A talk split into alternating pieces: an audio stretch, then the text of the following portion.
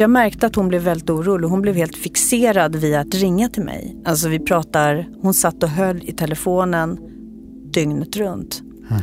Och ringde och ringde och ringde och ringde och ringde. Och jag svarade och svarade och svarade. Och alla sa, men du kan inte svara. Och jag sa, jo, jag, det är som att säga, du kan inte, skit i att svara när din treåring ringer. Ibland tittar jag in på olika forum för anhöriga till demenssjuka. Det är ofta en skrämmande verklighet.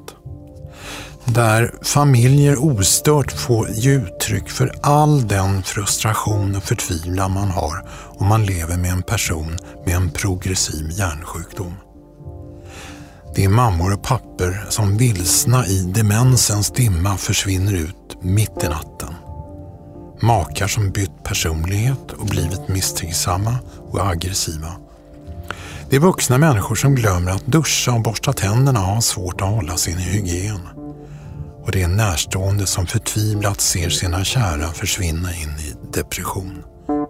Och för många handlar det om, som för tv-journalisten Annika Jankell, att bli mamma för sin mamma.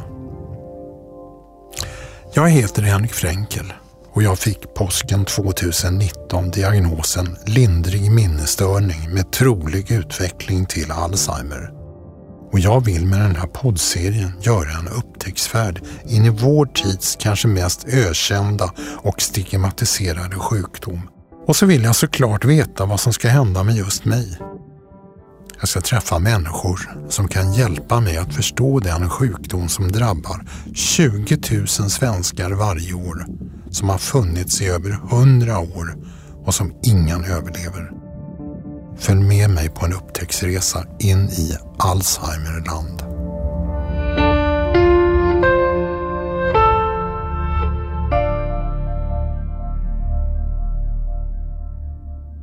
Och nu har jag journalisten och programledaren Annika Jankell här. Många av oss känner igen henne från Nyhetsmorgon i TV4. Och så har hon lett Melodifestivalen och då blir man ju känd.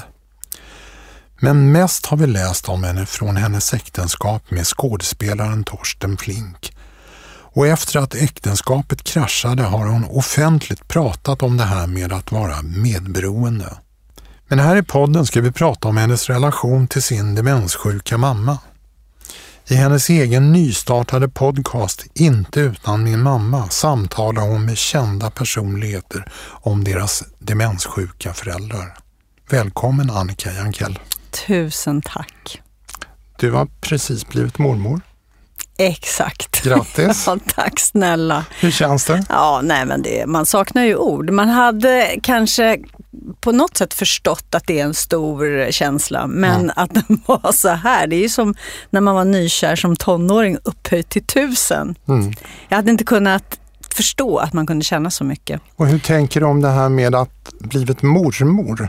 Ja, det är en ny, det är en ny eh, alltså, titel eh, som mm, jag skojade med min dotter mm. när, under hennes graviditet, eller precis i begynnelsen när jag hade mm. fått reda på det för att det var så omvälvande och stort och konstigt.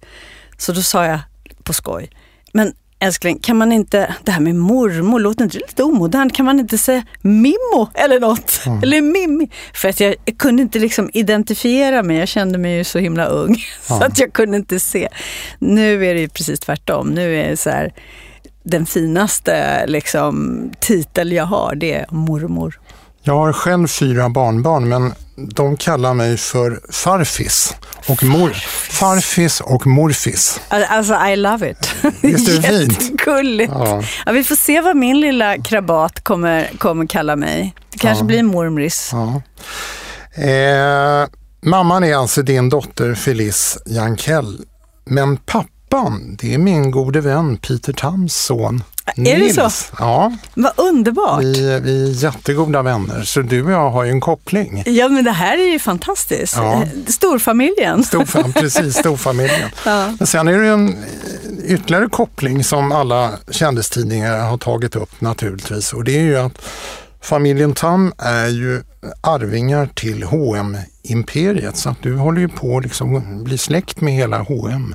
Ja, det har du rätt i. Ja. Det har du aldrig tänkt på. Nej, Nej jag tänk, jo, alltså det, det går... Du kan det, få rabatt på H&M i alla fall. Ja, det är möjligt. Ja. Eller jag, ja, som jag har sponsrat dem under åren.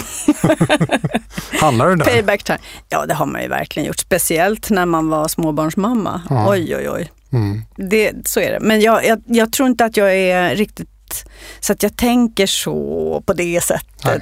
riktigt. Men eh, det viktigaste är ju att det är en underbar familj som, eh, jag menar, Flisan då som jag kallar henne, Felice, hon har ju hittat en pappa till sitt barn som är helt fantastisk. Mm.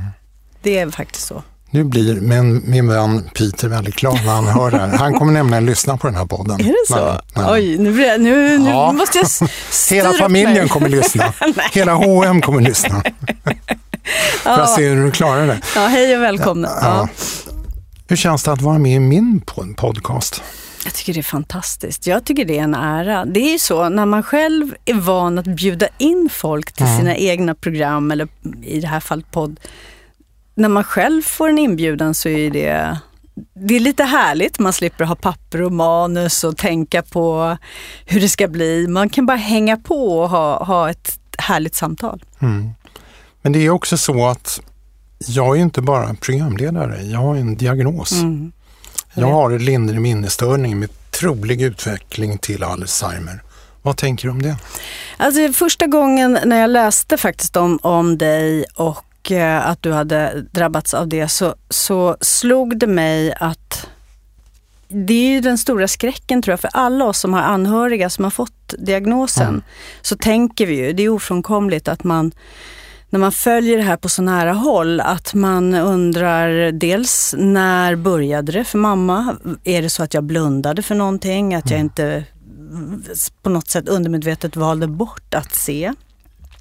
Är det så varje gång jag själv eh, till exempel inte hittar mina nycklar eller sådär och så vidare. Men varför är det sånt stigma kring Alzheimer?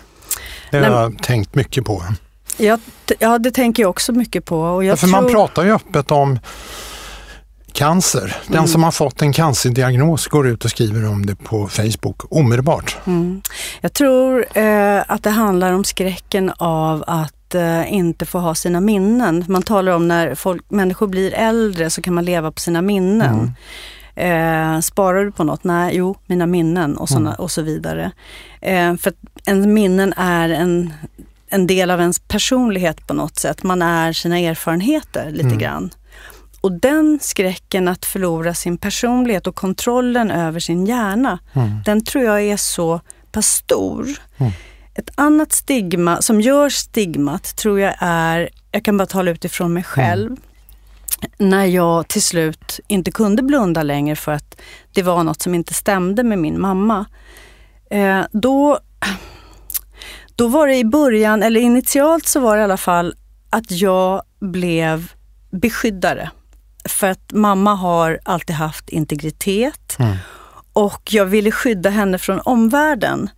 Eh, därför att det finns mycket skam och det finns mycket sådär... Eh, Men du vill inte gå ut och berätta om det? Nej, gud nej. Och hon vill inte berätta om det? Nej, för att hon, det sorgliga är att hon in i liksom det sista, jag tror inte ens idag att hon vill acceptera att mm. hon har fått den här diagnosen. Kan vi backa bara lite? Absolut, ja. Jag berätta, på, berätta ja, ja, jag ja. tänker avbryta dig. Ja, berätta om din mamma, vem är hon? Min mamma Vad heter hon? Hon heter Kerstin. Och det är eh, en, en drömmamma. En eh, mycket varm, empatisk, intelligent, rolig, mycket konstnärlig person som alltid har varit familjens sambandscentral skulle man kunna mm. säga. En stor um, humanist, stor filantrop och ville alltid liksom alla skulle vara med och hon var en, en, en stark förebild. Vad gjorde hon? Hon var textilkonstnärinna men hon drev också butiker. Fru Lustas diversehandel i Gamla stan var den första som hon hade i många, många år. Okej. Okay. Ja, så hon är även utbildad lärare. Mm. Och den person jag beskriver nu, hon finns ju kvar men eh, det är skuggan av den personen och som jag då sörjer naturligtvis. Mm. Du har sagt i en intervju att uh, du alltid levt i symbios med din mamma. Mm. Vad, vad, vad, betyder det? Den, jag tror att det är att jag aldrig har klippt av navelsträngen. Okay. Eh, jag, hade all, jag gjorde aldrig revolt. Därför att hon eh, på något sätt, antingen beroende på att hon var så himla bra på att vara med tonåringar. Mm. Mina kompisar, de snackade ut, pratade om alla känsliga ämnen. Eller när de var förbannade på sina egna föräldrar, så kom de till oss. Så att min mamma var lite så här idol för mina kompisar och även då för mig. Hon var väldigt bra på att fånga upp signaler eller att hantera så jobbiga ton, tonåringar. Så. Men var ni mer kompisar än... Nej. Eh, det skulle jag faktiskt inte säga. Jag, jag var aldrig rädd för att prata med henne om olika saker men samtidigt så var hon alltid mamma. Mm. Och det har hon varit fram till hon blev insjuknad i Alzheimer. Så har hon varit min mamma i meningen, du vet så här det spelar ingen roll hur gammal jag är. Det är. Jag kan alltid ringa mamma om allt och hon finns alltid där som min beskyddare. Mm. Sen är det ombytta roller idag på något vis. Hur upptäckte du de första tecknen? Ja, men du vet, det kunde vara till exempel eh, små subtila vardagssaker. Att mamma som alltid har varit otroligt bra på att laga mat och middagar och sådär. Alltså började jag se att hon inte hade riktigt koll på matematiken. Vilket också var ett bra, alltså hon är, var väldigt bra på matte. Mm. Hon var den som fick mig att intressera mig för matematik. Mm. Jag kunde se hur hon liksom inte kunde beräkna saker. Till exempel, hon kunde liksom ba, laga en middag för tio och så var det potatisar, två potatisar. Hon kunde gå till affären för att köpa. Hon hade då ett, eh, liksom, levde själv för min pappa dog eh, för 20 år sedan. Och så bara, men mamma varför köper du mat, tio kassar? Eh, det var, det, var, det var konstiga saker som hände. Eller hon som alltid har varit otroligt noga med räkningar och såna här saker. Den generationen där man liksom, är man skyldig någon mm. fem kronor så men vad du... tänkte du om det? Nej, jag... När du såg det här? Nej, men det, det var, jag eh, täckte upp. Jag täckte upp så mycket det gick. Eh, och för... Men förstod du att det var något nej, fel? Nej, jag, alltså, jag, jag har gått tillbaks tusen gånger ja. och, funderat. Ja. Och så, du vet, Hur gammal var hon när, när... Alltså, jag kommer ihåg när hon fyllde 80. Alltså mamma är 86 nu. Mm. Någon så hon var ganska gammal när... Mm, ja, men då, precis. Eh, men jag tror att det hade hållit på ett tag, några år innan dess. Eh, för hon var ju, så här, körde bil när hon var 80. Och mm. en gång höll hon på att köra, vi skulle åka ut till land, jag körde i min bil före henne och hon låg bakom. Och jag kände så här, nej hon ska inte köra bil. För jag mm. tyckte det var ryckigt och plötsligt så körde hon, kommer en buss och hon kör rakt ner i diket. Eh, jag ser det här i backspegeln. Det gick ju bra rent så här, mm. fysiskt men då sa jag till min brorsa, det är något som inte stämmer. Alltså det är... Det började, alltså det var så många saker så som man kan lägga ihop, eller så här inkasso. Men hur fick ni fram diagnosen då? Var, Nej, det är det... en sak att upptäcka eller ja, det... se att någonting är fel. Mm. Och det där var känsligt, för fortfarande var det ju så här att mamma var väldigt stolt och liksom väldigt sådär mm eh, identitet familjens sambandscentral. Mm. Så att det var inte så här, mamma vi måste gå till en minnesundersökning. Så ska jag vara helt ärlig, så till slut blev det så här att när jag hade insett eller accepterat att jag måste göra någonting, då ringde jag till hennes husläkare och sa så här, så här är det jag misstänker att det är någonting. Men jag vet att min mamma skulle bli tokig om jag la mig i och mm, påstod någonting. Kan inte du ringa henne och säga att hon ska på en vanlig sån här mm. hälsokontroll? Att det är dags för det. Och där göra någon liten grej, någon liten bedömning. Jag var lite desperat och så blev det. Mm. Han gjorde det. Och så du- gjorde han ett initialt minnestest. Men du gick bakom ryggen på din mamma? Ja, jag gick bakom ryggen. Men det var tv- okej? jag, Nej, jag var tvungen. Och sen fick ni en diagnos? Ja, det, det tar ju alltid lite tid Ja. för att det, det där hos husläkaren är ju det initiala. Mm. Men då gör han det där klocktestet Ja. när man ska rita en klocka och visa att klockan står på kvart i två Ja. och lite sådana Ja. enkla grejer. Och mamma var ganska förnärmad, jag var med. Eh, men jag märkte också hur hon också försökte skyla över. Hon Mm. skulle till exempel göra någon test, hon skulle räkna eh, från 100 minus 7.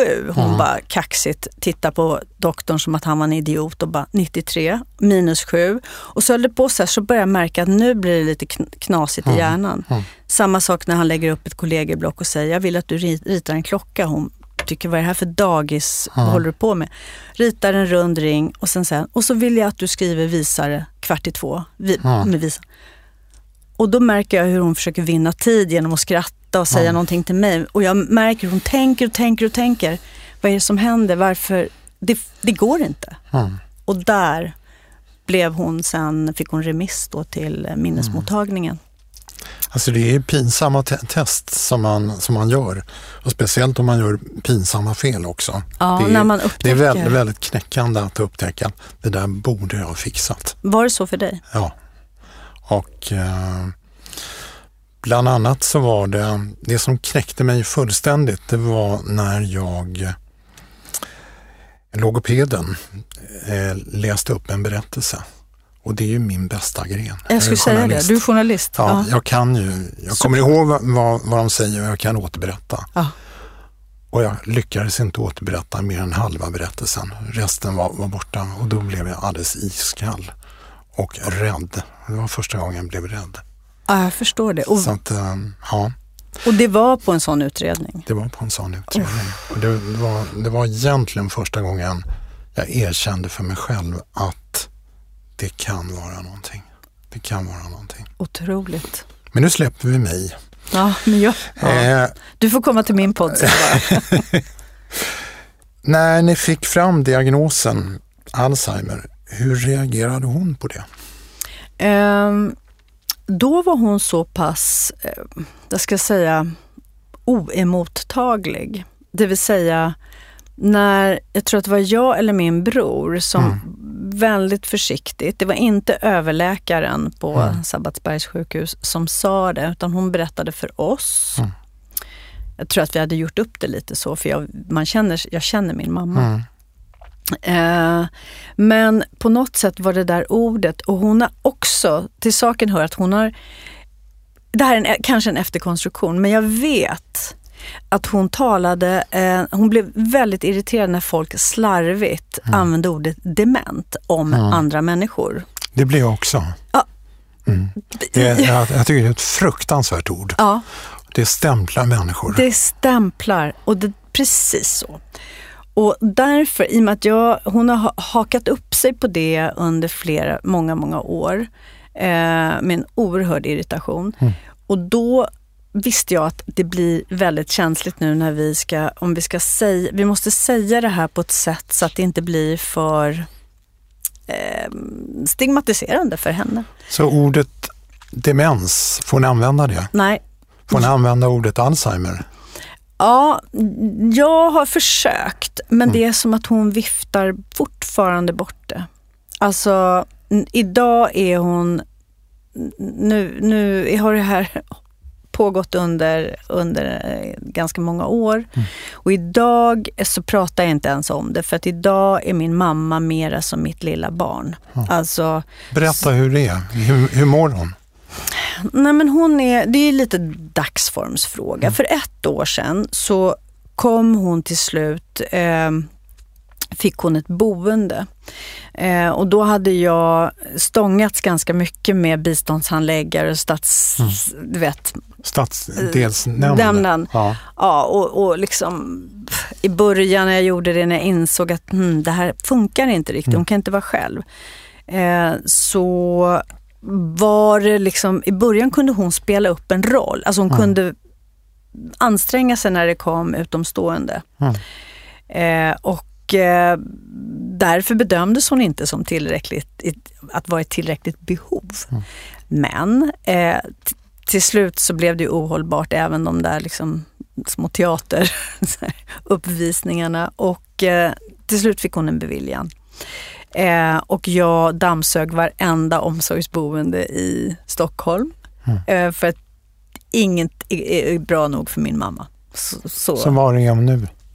Nu är hon på Birger Jarl och eh, det är super, alltså jättebra. Hon har varit där i ett år ungefär. Men eh, jag är ju där titt som mm. tätt eh, såklart. Och eh, idag har rollerna förbytts. Alltså, ja, det blir som att jag går och, och um, hälsar på min, mitt barn. Mm. Eh, det är den känslan. Jag har ett otroligt behov av att bara det är en blandning av payback och kärlek och ja, omsorg. Liksom. Mm. Du har berättat att du flyttade in till din mamma. Det stämmer. Hur gick det till? Ja, det började egentligen med att min mamma hon hade hemtjänst. Mm. Eh, och eh, de, jag höll på att säga stackarna, men ibland kan jag känna att det är tufft med hemtjänst. Eh, det, många är änglar, men de springer och skramlar med sina nyckelknippor och ska hinna till, jag vet inte hur många på väldigt kort tid. Det är ett slitsamt yrke, så det finns ju inte den där möjligheten att Ja, de kan inte ersätta eh, oss närstående såklart. Eh, och jag märkte att mamma blev väldigt orolig. Dessutom by, byts de ju ut. Mm. Det är nya ansikten och har man då en demenssjukdom så är det ju tufft att hela tiden se nya ansikten, nya mm. röster och så vidare. Så jag märkte att hon blev väldigt orolig. Hon blev helt fixerad vid att ringa till mig. Alltså vi pratar, hon satt och höll i telefonen dygnet runt. Mm. Och ringde och ringde och ringde och ringde och ringde och jag svarade och svarade och svarade. Och alla sa, men du kan inte svara. Och jag sa, jo, jag, det är som att säga, du kan inte skit i att svara när din treåring ringer. Ja, men lite den känslan. Eh, så till slut så började jag inse att jag får vara där. För hon tycker det är läskigt också på nätterna när det kommer in någon i rummet, i hennes sovrum hemma. Men var det självklart att flytta in? Nej, det var det inte. Men jag gjorde det. Det började med att jag började sova där någon natt. Sen blev ju liksom sjukdomen, de nätter jag inte var där blev så tuffa och då ringde hon, en, alltså hon ringde hela tiden. Så att sen på något sätt så hade jag inget val. Jag hade inget val så att jag tog mitt pick och pack och eh, tog dit mina kläder och mina grejer och eh, bodde hos henne. Men på ett sätt så offrar du ditt eget liv. Absolut. Men, Vad tänker du om det? Nej, jag tänker, eh, många av mina nära kompisar och även min brorsa var så här, men du, du har också ditt liv och mm. det är här och nu och du kan inte bara liksom offra. Men för mig så handlar det om, jag tror kanske att det beror på att jag varit ensamstående mamma själv och fått mycket hjälp för att kunna försörja mina barn. Jag har varit tvungen att jobba. Jag har kunnat liksom se hur hon har ställt upp på mig. Och jag, eh, apropå den där symbiosen. Så, men vad gjorde du med jobbet då? Nej, men jag jobbade ju, från, på dagtid hade hon ju mm. hemtjänst.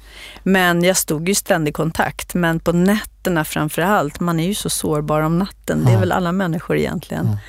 Eh, eller man är mer sårbar om natten och, och då kände jag så att jag kan inte låta henne vara själv på nätterna. Men vad tänker du nu? Alla anhöriga som har hört det här, eller som hör det här i den här podden, mm. de kommer ju tänka att oj, vilken dålig dotter eller vilken dålig son jag är som inte flyttar in till min mamma.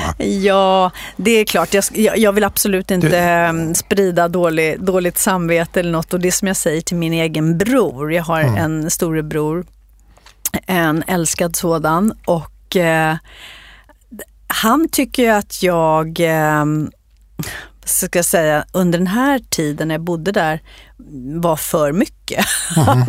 och, det, och det är helt okej okay, för att jag tror att man gör det man måste. Och i mitt fall så hade jag, jag kände inte att jag hade något val. Och det här är också i en period när jag försöker ta reda på så mycket som möjligt om sjukdomen. Jag försöker stångas då med, med de här biståndshandläggarna på stadsdelsförvaltning mm. alltså och så vidare. Så, så det var så här under en period som jag inte visste hur lång den skulle vara. Eh, på något sätt så har man väl trott innan att man har någon slags samhälle, det finns ett samhällskontrakt, att det mm. finns någon som ska liksom att man ska trycka på knappar och så löser sig saker. Men så är det ju inte riktigt. Mm. Eh, man, man, har ju lärt sig väldigt mycket under den här resan. Men när det gäller, som du säger, alla som lyssnar och tänker, gud, jag är ju bara hos min mamma. Men du är ju en ängel nu. nej, nej, det är jag verkligen inte. Jag är inte en ängel, men min mamma är det. det, det är lite så. Vad jag... gjorde ni när du bodde där? Satt ni och spelade kort på kvällarna? Mm, ja, prata. jag filmar ganska mycket för att det är på något sätt också när vi kommer nu till minnen. Där sitter min mamma med hela vår familjs historia som kanske sakta tynar bort nu. Så du hade lite tv-inspelning där med henne? Ja, lite. Och men vet du, en sak som jag tycker är så fantastisk, som jag också skrivit, jag var med i en antologi mm. som hette, eh, ja, min, mitt kapitel hette ju då Inte utan min mamma, mm. det var mm. därför jag döpte mm. podden till det sen.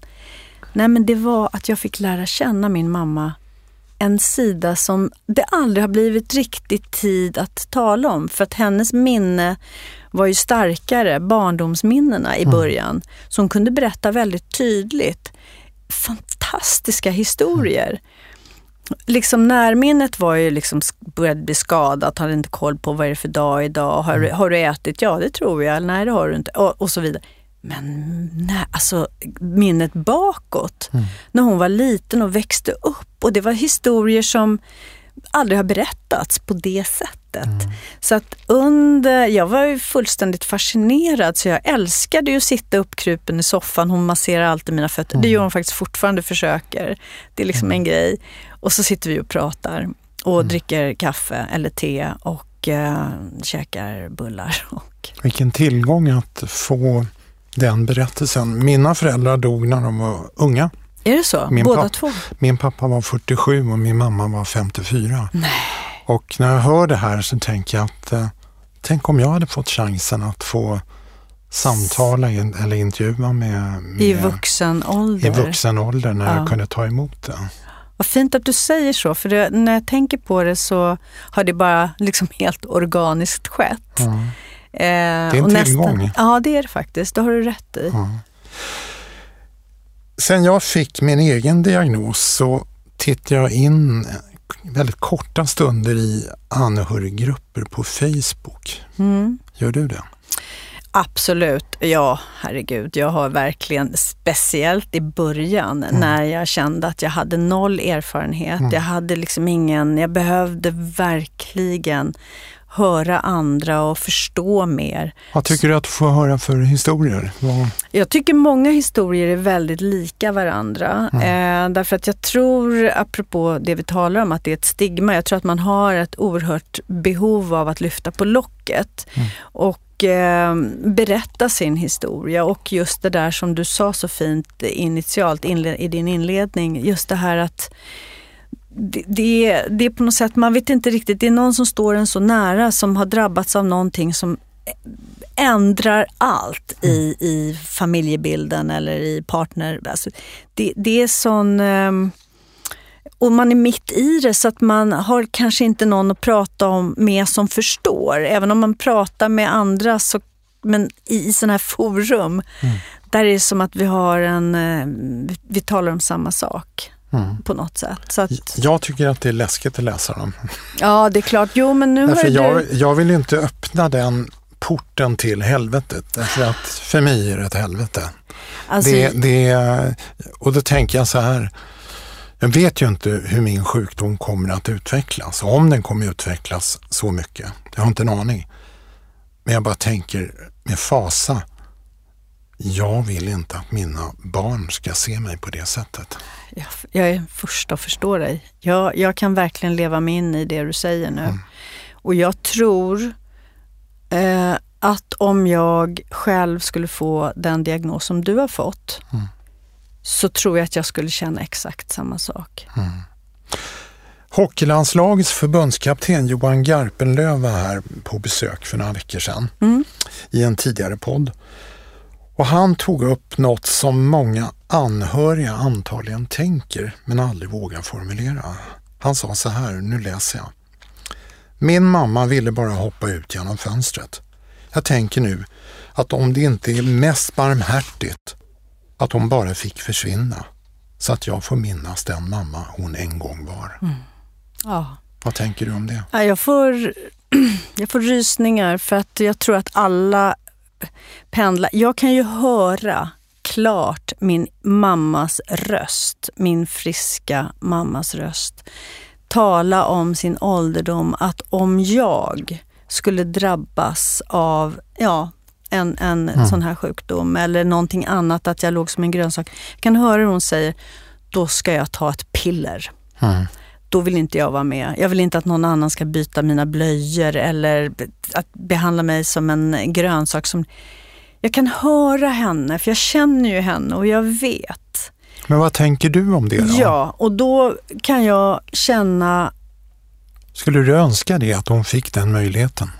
inte idag, för vet du varför? För idag, den här sjukdomen har ju olika faser. Idag är hon mera nöjd och det har väl med någon slags att de här jäkla placken liksom har plackat ihop sig så pass mycket att mamma är inte som hon var när hon kämpade emot. Så idag, hon har inte ont någonstans. Hon förstår inte att hon är sjuk. Nej, exakt. Hon är väldigt i stunden. Hon är här och nu som ett litet barn är. Hon kan vara ledsen, hon kan eh, vara arg, hon kan vara världens gladaste. Och varje gång jag kommer, vilket är var och varannan dag, då sträcker hon ut armarna som ett barn gör, eller en hund gör när man kommer hem. Alltså det är en sån glädje och jag får rysningar när jag pratar om det. För att för ett år sedan, då kanske jag hade mera kunnat identifiera mig med Garpenlöv. Där, där när jag kände hennes sådär motvilja och nästan förnedring. Idag har det gått över till en annan fas där jag bara njuter varje sekund av henne. Och om jag ringer som jag gjorde innan jag kom hit nu så ringde jag och då svarade hon inte men då svarade en, en som jobbar där. Och då var mamma på en aktivitet och sa att hon är jätteglad idag. Och du vet, jag blir så glad så att jag nästan börjar gråta när, jag, när någon säger att hon är glad för då blir jag lugn. Och då blir jag, så att, så att jag tror att de här olika faserna spelar lite spratt med en som anhörig. Men jag kan absolut eh, Förstå den tanken. förstå och identifiera och den är nog förbjuden men jag förstår precis vad han menar. För man Det- sörjer ju den, den, den Den Sko- mamma, den man, mamman man, man hade. hade. Ja, Ja. precis. Du är själv snart 60 år, får jag Mm. säga det? Nej. fast nu sa du det. Oj Fast då! jag, fast jag är ju mormor så nu kan jag nästan njuta av Ja, Ja. man kan ju inte vara mormor om man inte är 60. 60 is the new 40. Ja, precis. absolut. Mm, Vad tänker sant. du om riskerna för din egen del? Ja, jag försöker faktiskt eh, leva mitt liv och det är oavsett det här så har jag ehm, min, min livsinställning är att, och det kanske är för att jag är en yogi som eh, försöker eh, ha ett rikt inre liv och vara lycklig för det så länge jag kan. Eh, och att på något sätt, det kanske låter banalt, men att så här, trycka undan för mycket oro för vad som ska ske sen med mig. Eh, varje dag jag vaknar och är, liksom, känner mig stark och pigg och frisk framför allt. Men det är, en- du, men du bra dag. smiter ifrån frågan Ja. Bra! Bra där, Henrik. Eh, nej, men alltså jag eh, vet inte om det går i arv, för där, därom tvistade lärda. Alltså det, man får lite olika information där. Mm. Och jag eh, kan väl känna att Är Ja. du rädd? Jag går inte och är rädd. Jag, jag kan inte säga att jag är rädd i meningen, Men du ser ju vad som händer. ja. Eh, men då kan jag även se vad som händer med, eh, jag ser vad som händer med min pappa som fick cancer. Mm. Jag kan se människor omkring mig som drabbas av olika saker. Och på något sätt, och det är det jag menar med att jag på något sätt tränar min hjärna med att ta bort den oron. För saker kan hända. Mm. Men jag försöker också, jag har alltid försökt uppfostra mina barn att så här, när man är orolig för saker eller har skuldkänslor, det är på något sätt, det är ganska värdelösa känslor. Mm.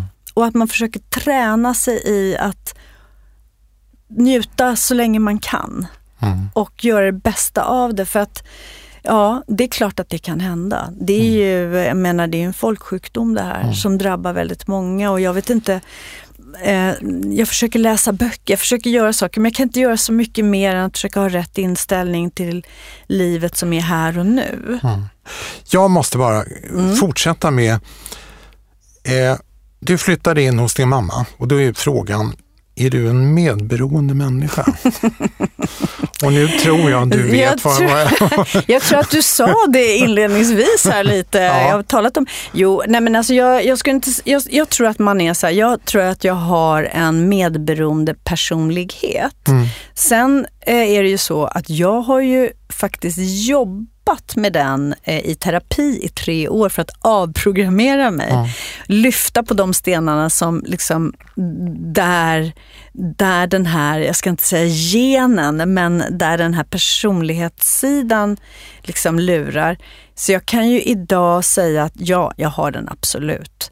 Eh, men jag är också medveten om den, så jag har ju liksom min lilla verktygslåda och liksom här, kan känna igen när det där tar över lite grann. Men du levde ju många år med din före detta man, Mm. skådespelaren Torsten Flink och hans drogmissbruk. Mm. Eh, Hur var det? När, ja, alltså, det är ju ett program i sig. Ja. Men apropå det här med att vara medberoende, när man står utanför så tänker man så här, ja men det är väl bara att lämna en relation som skadar en. Varför Ja. gör man inte det? Nej, det där är ju... eh, Vad är det som därför att- får det att stanna kvar? Ja, det är helt enkelt att man har ett överskott av empati och en... ehm, Övertro på att Över- du, du kan göra någonting. Yes. Och du är den enda som kan göra jag är det. den enda i världen som kan rädda livet, Mm. ligger på mina axlar, det är mitt ansvar. Punkt slut. Där har du det. Det, Mm. är, det är så det känns och det är så man agerar eh, om man har det här. Att man på något sätt... Eh, och det är, ju, det är ju ett missbruk i sig att vara medberoende.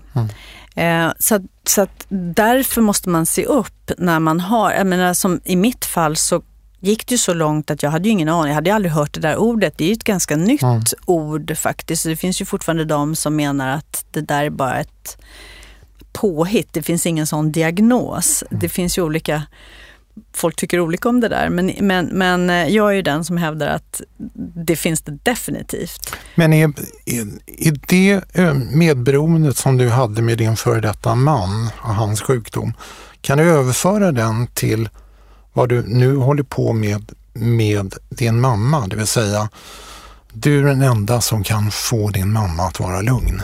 Absolut, det är jag. du, ja, du, Oj. du har helt rätt. Det är exakt så. Det är, jag kan se mitt, definitivt kan se mitt medberoende, hur det har flyttats över och jag kan se att Sen, sen att det handlar om olika personligheter och olika utmaningar såklart, men eh, herregud, visst är det så. Och jag menar, jag har säkert gått över många gränser och det är väl därför många tycker liksom i min närhet att jag måste dra i nödbromsen för att, för att det där är inte ditt och det, det, du kan inte göra någonting. För det är ju samma sak om jag jämför min mamma och jämför med Torsten och det medberoendet. Det är ju såklart att man hjälper ju mer än hjälper i många fall, i alla fall när det gäller en missbrukare. Nu är inte min mamma en missbrukare, nu handlar det om en, en, någon, någon annan slags eh, så här, moderlig instinkt där, där, eh, där jag är den enda på något sätt. Men jag tror ändå att jag har lite friskare, en lite friskare medberoende, man kan säga så, eh, i och med att jag har, axlarna har sjunkit ner en hel del sen hon hamnade då eh, och flyttade in på det här omsorgsboendet för att jag känner att där finns det änglar som tar hand om. Och jag är inte där, jag har inte sovit där en enda gång Men du är ju, oj, Du har inte det? Nej, faktiskt inte. Hon har Det- överlevt. Mm, ja, i början tyckte hon att det var konstigt att jag inte sov på utdragssoffan. Men jag hade bestämt mig för att om jag börjar göra det, då kan vi Då lika gärna bo där. vi var. Ja, så det var någonting jag var tvungen att så här, mentalt bestämma mig för Mm. och sätta gräns. För det är också vad det handlar om när man ska avprogrammera ett Det kostar att bo där så att du hade fått betala ganska dyrt för, Ja, det för en säng. exakt. Så är det. Du är ju själv mamma och har två vuxna barn. Mm. Kan din mamma lyssna på det här samtalet den dagen vi publicerar det? Jag tror inte det. Mm. Nej, nej. Skulle du vilja att hon kunde det? både och. Varför Därför- inte? Jo, därför att, ehm, därför att det finns en, en ehm, känsla hos mig som är eh, väldigt förknippad med den hon var, nämligen en kvinna med oerhört hög integritet. Och i en, från en generation där man inte talar så mycket som vi gör idag på grund av det här stora paradigmskiftet i samhället. Känner du att du avslöjar för mycket om, om hennes belägenhet? Ja, det tycker jag att jag gör, samtidigt som jag tycker att det är viktigt. Och där är jag ju kluven. Mm. För det, och det är det här som är farligt, apropå stigmat. Mm. För det är en sjukdom. Det är inte så här... äh, Det är en sjukdom som drabbar så många och den är viktig att vi talar om. Mm. På samma sätt som om vi får någon annan farlig sjukdom eller läskig sjukdom Mm. som vi talar om. Det är ingen skillnad, bara för att det handlar om hjärnan. Mm. Det är den kroppsdelen som är drabbad och vi måste det. Men fortfarande kan jag känna att det här är ingen överenskommelse jag har med min mamma Nej. att sitta och prata om. Samtidigt som jag gör det för hennes skull och alla andra.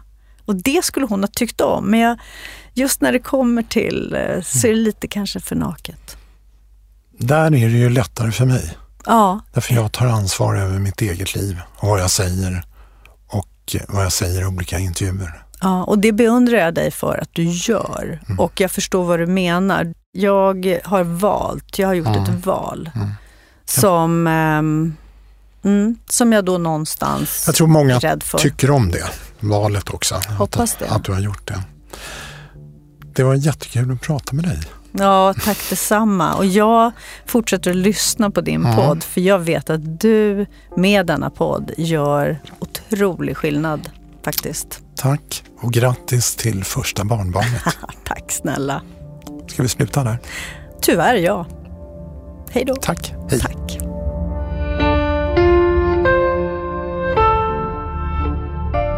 Bloggen och podcasten Hjälp jag har Alzheimer har också en insamling till förmån för forskning kring kognitiva sjukdomar. Ni hittar den på alzheimerfonden.se. Insamlingen stöds av Hemfrids ruttjänst Vardagsomsorg, en tjänst som förenklar vardagen för äldre och deras anhöriga. Gå in på hemfrid.se så får du veta mer. Podden Hjälp jag har Alzheimer produceras av Fränkel Media och görs på Beppo. Beppo.